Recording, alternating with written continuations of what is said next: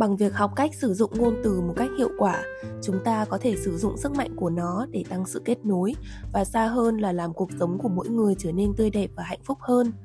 Và mở đầu cho chuỗi podcast về giao tiếp hiệu quả, chủ đề đầu tiên mình muốn chúng mình cùng suy ngẫm đó là sự ghi nhận.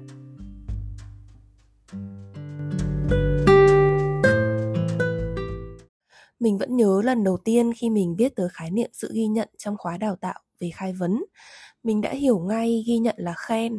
Hồi trước thì mình thấy mình không dễ mở lời khen người khác đâu. Nó cứ ngại ngại làm sao ấy, mà mình chỉ hay khen các chị em gái. Ôi sao mà xinh thế thôi, kiểu kiểu thế. Còn lại là mình cứ giữ ở trong lòng, mình thầm ngưỡng mộ, rồi là thầm suýt xoa khi thấy những thành công nho nhỏ của người khác ấy rồi khi mình đi học khai vấn thì có một kỹ năng mà những học viên như mình cần luyện tập rất là nhiều, đó là việc ghi nhận khách hàng. Hóa ra là sự ghi nhận không phải là khen, mà đúng hơn thì nó rộng hơn khen rất là nhiều. Sự ghi nhận có thể là việc mình công nhận sự cố gắng hay là nỗ lực của một ai đó. Tôi thấy cậu rất nỗ lực để có được kết quả này, hoặc chỉ đơn giản là nhắc lại cho họ về những điều mà họ đã làm được thôi, kiểu như là cậu đã hoàn thành được một nửa mục tiêu cậu đã đề ra rồi đó. Hay, tớ mừng khi thấy cậu dành nhiều thời gian chăm sóc và yêu thương bản thân so với tháng trước này. Hoặc là, cậu đã bắt đầu việc mà cậu đã chỉ hoãn một thời gian rồi đó. Và mình nhận ra là để có thể ghi nhận được người khác thì dễ hơn là khen. Vì với quan điểm của cá nhân mình thì mình sẽ đưa ra một lời khen khi một ai đó làm tốt điều gì đó mà tiêu chuẩn tốt ấy, thì mỗi người là khác nhau nó rất là chủ quan. Trong khi lời ghi nhận thì chỉ cần họ làm được, họ hoàn thành được một điều gì đó thôi là cũng đã đủ để mình ghi nhận được rồi, mà không cần quá quan tâm đến chất lượng kết quả mà họ đạt được. Nôm na thì ý mình là khen thì sẽ tập trung hơn vào kết quả, còn ghi nhận thì sẽ tập trung vào cái quá trình mà họ đạt được cái điều đó.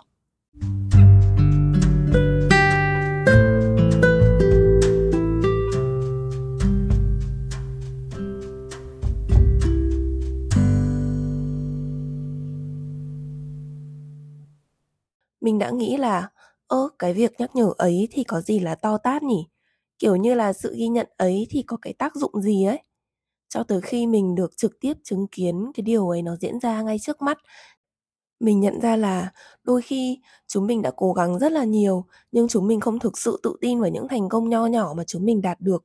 Chúng mình vẫn cần thêm sự công nhận, sự ghi nhận từ những người khác để thêm tự tin về những gì mà mình đã có được nếu mà chỉ bằng một câu nói mà có thể tiếp thêm động lực cho một người, thì tội gì mà mình phải giấu nó ở trong lòng? Mình phải hô hào nó lên thật lớn mới đúng chứ? Và thế là mình đã học cách phải ghi nhận nhiều hơn. Mình để ý thấy ai đó làm được điều gì đáng ghi nhận, thì mình sẽ cố gắng để có thể nói ra cho họ biết. Dần dần thì mình mang cả những lời ghi nhận ấy ra ngoài những phiên khai vấn và mang nó vào cuộc sống thường ngày. Đó là một bài học về giao tiếp hiệu quả đối với mình bởi vì khi mà áp dụng nó trong môi trường công sở, thì việc ghi nhận trước sẽ khiến lời góp ý sau đó trở nên dễ tiếp nhận hơn rất là nhiều. Hay trong một quá trình nỗ lực, thì việc được ghi nhận đúng lúc sẽ có thể tiếp thêm động lực để chúng mình tiếp tục cố gắng nhiều hơn nữa. Nhiều khi thì mình cũng tự nhắc nhở bản thân rằng ai cũng có những nỗ lực và cố gắng nhất định mà mình không thể nhìn thấy hoặc không thể hiểu được một việc mà với mình có thể là đơn giản và nhỏ bé, nhưng với người khác thì đó hoàn toàn có thể là một điều lớn lao mà họ đã cố gắng rất nhiều mới đạt được. Bạn thì sao? Có lời ghi nhận đúng lúc nào đã tiếp thêm thật nhiều động lực cho bạn không?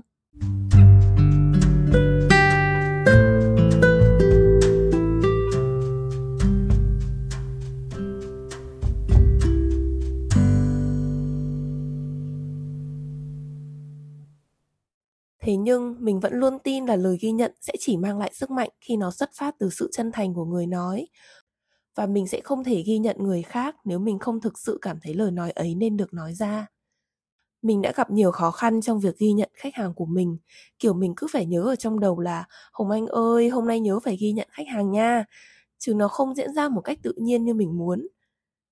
Mình đã hỏi cô giáo của mình về cách để cải thiện điều đó, và cô giáo của mình đã nói rằng em hãy học cách để ghi nhận bản thân trước khi ghi nhận người khác. Mình đã tròn mắt nhìn chị ý, và bài học ngày hôm ấy của mình là mình đã chẳng thể nhìn thấy vẻ đẹp của người khác nếu như mình không thể nhìn thấy chúng ở chính mình. Đó là lúc mà mình nhận ra tiêu chuẩn để được ghi nhận của mình đang rất là cao và có vẻ là mình đang khắt khe với bản thân và vô tình là khắt khe với cả những người khác nữa. Giờ thì mình đã có hẳn một partner để thực hành ghi nhận bản thân mỗi ngày.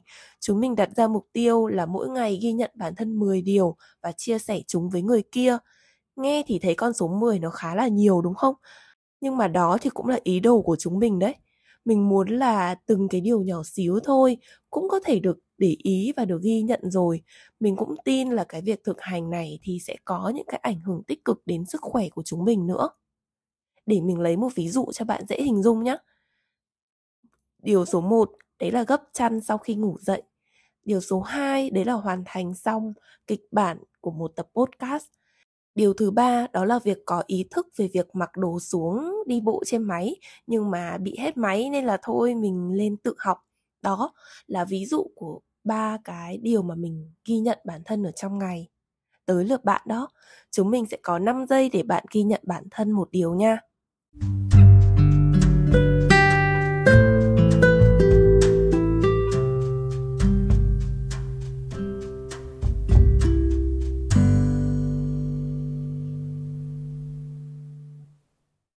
Vậy thì làm thế nào để mình có thể ghi nhận người khác một cách hiệu quả hơn nhỉ?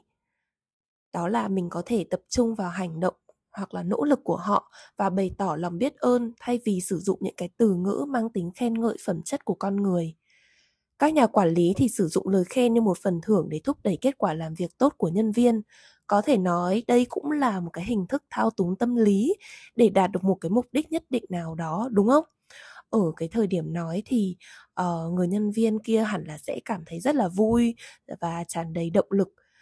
Nó sẽ hiệu quả trong một thời gian ngắn cho tới khi họ nhận ra được cái sự thao túng tâm lý này. Chúng mình đều rất quen thuộc với những lời khen kiểu như là em thật thông minh hay là chị thật tốt bụng chu đáo ân cần nhưng mà nếu so xét thật kỹ thì những lời khen này có thể mang tới niềm vui sự hài lòng tại thời điểm mà người nghe nhận nó nhưng đồng thời cũng gạt bỏ cái quá trình mà người đó nỗ lực đạt được phẩm chất đó. Mình nghĩ vậy. Thay vào đó thì chúng ta sẽ không khen mà sẽ cảm ơn họ một cách chân thành vì những đóng góp và nỗ lực của họ, bằng cách nêu ra một vài hành động cụ thể mà họ đã làm, chứ không chỉ nói chung chung và mơ hồ. Thì mọi thứ sẽ khác đi như thế nào nhỉ? Mình sẽ ngưng khoảng 5 giây để bạn có cái không gian để suy ngẫm nha.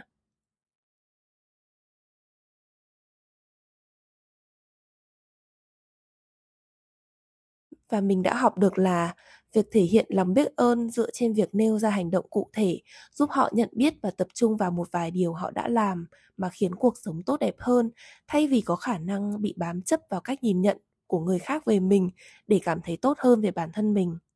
Nếu đó là một tính từ tiêu cực, họ sẽ cảm thấy tệ hơn về bản thân.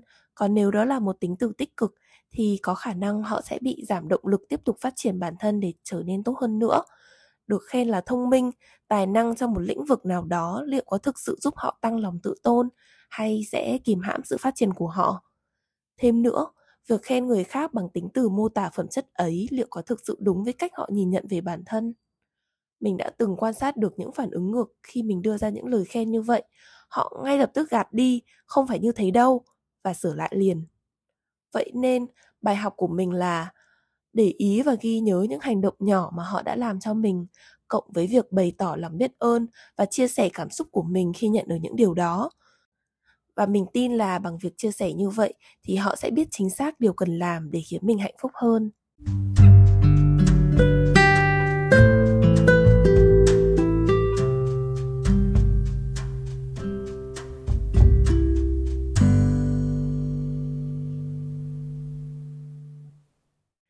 Có suy nghĩ như thế nào về chủ đề này? Đừng ngần ngại chia sẻ với mình qua địa chỉ mail tìm về chính mình 09a.gmail.com hoặc đường link Facebook mà mình có để ở dưới phần sâu nốt nha. Cảm ơn bạn đã dành thời gian ở đây và lắng nghe mình thủ thỉ. Mong rằng chúng mình sẽ cùng gặp nhau ở những tập podcast sau nữa nha.